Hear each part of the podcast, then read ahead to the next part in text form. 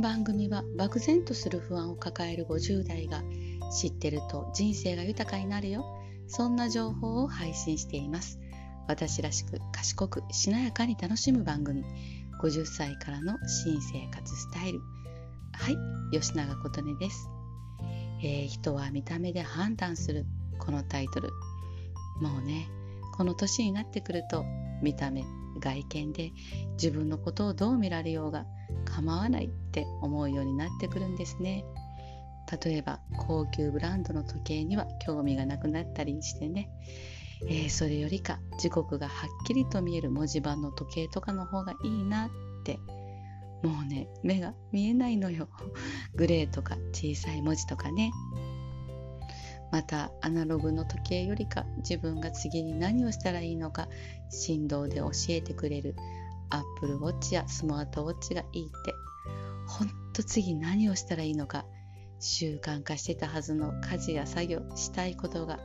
ふとあれってなるんですよね、えー、私たちはなんとなく分かっていることなんですが私たちの子供たちはね、えー、これから子供たちは受験の面接や就職活動での面接、えー、こういった場面で遭遇すると思うんですね、えー、親の私たちはきちんとした格好できなさいと言ったり学校や塾でもそのように指導されたりすると思うんですね、えー、ですが子どもたちはこれが俺なんだから私なんだからそう頑張らなくていいって言ったりするしまた見た目で判断するような人は反対にこっちから願い下げとかね。かわいい、えー、そんな時に遭遇した時にお役に立てばまた子供世代以外にも新しい人と出会う機会がこれからある人や、えー、私たちにはないと思いきやあるのよね。子供のパートナーになる人の親御さんとの第一場面ね。来る？来ないかも。いや来る、えー、またそんなことで人は見た目で判断する。このことについて研究結果を含めて、えー、ご紹介しますね、えー、まず1つ目。人は見た目で良いか悪いか。いい人か悪い人が判断します。そして2つ目。人は見た目でその人の能力があるかないか。できる人かできない人かまで判断する、えー、Twitter やインスタのプロフィールのアイコンこれもそうですよね、えー、また事件を起こした人の顔。えっ、ー、とアメリカかどこかの国で、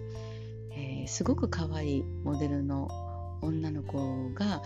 えその写真から犯人じゃないって大衆が騒いだことって、うん、昔ありましたね。えー、1つ目のそもそもなぜ人は見た目で判断するのか、えー、人は昔狩猟採取生活を送ってましたよね、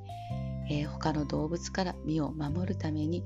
相手は敵か味方か瞬時に判断しないと捕まえられてしまう。そのようなことから第一印象で敵か味方か分けるんですね。えー、鬼滅の刃の炭治郎のように匂いで鬼が分かればいいんですがそこまで人は進化していない、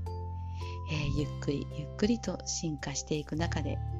今みたいに本や学校テレビなどの実績情報がなかったので見ることで言い換えれば見た目で判断するしかなかったんですね、えー、誕生日という日もないから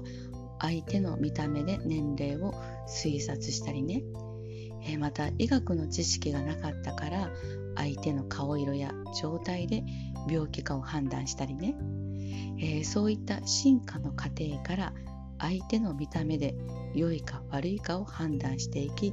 えー、遺伝子に組み込まれまた親から声と言い伝えられていったわけなんですね。えー、次に2つ目。人は見た目でその人の能力があるかないかまで判断する。相手の能力が高いとか低いとかも見た目で判断するんですよね、えー、第一印象の科学で有名なアレクサンダー・トドロフ博士の研究結果を、えー、ここでご紹介しますね、えー、このような実験をされてるんですね、えー、50人の顔の写真にお金持ちそうな服装と貧乏そうな服装を貼り付けて画像を作成したんですね、えー、参加していただいた人にその画像を見てもらってどの人が能力が高いと思うか採点してもらったんです。そしたらね金持ちそうな服を着ている人の方が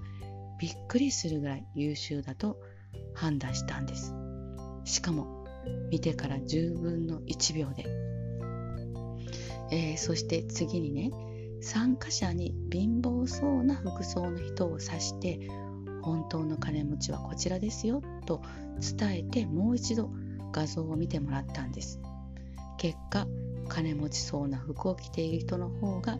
優秀だと次も判断したんです、えー、そもそも人はこの人は金持ちか貧乏かを反射的にジャッジする傾向があるそうです。それが他人の能力の判断も同じようにつながるということがこの研究結果で分かったそうです、えー、研究チーム曰く貧しい生活をしている人々は社会から無視や軽視されやすい。そういったことが根付いていて自分を守ろうとするところからそれに目が行くようになっているということだそうです、えー、そして今回の結果からこのような軽視の感情は最初にその人を見てから最初の10分の1秒で発生するそうなんですね、えー、そして一度ついてしまったバイアス、えー、偏りとか先入観ですね。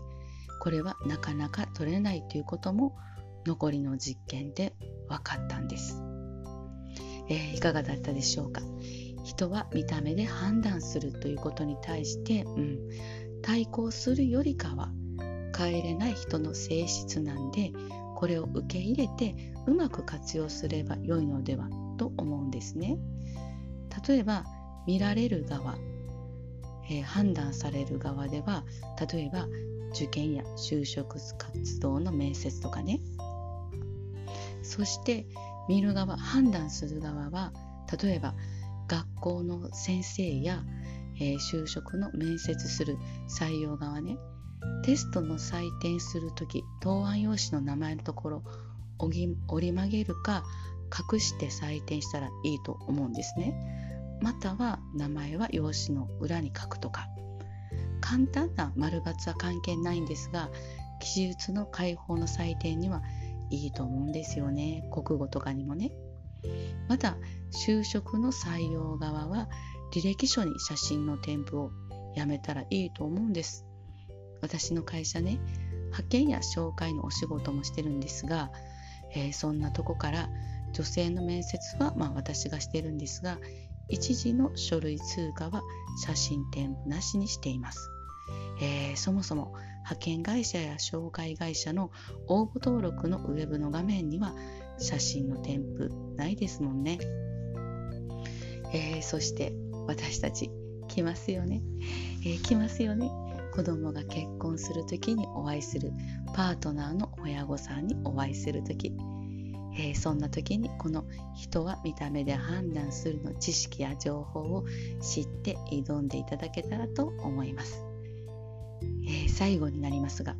人は見た目で判断する、うん、この見た目って雰囲気なんでしょうね、えー、この年になるまでに培ってきた。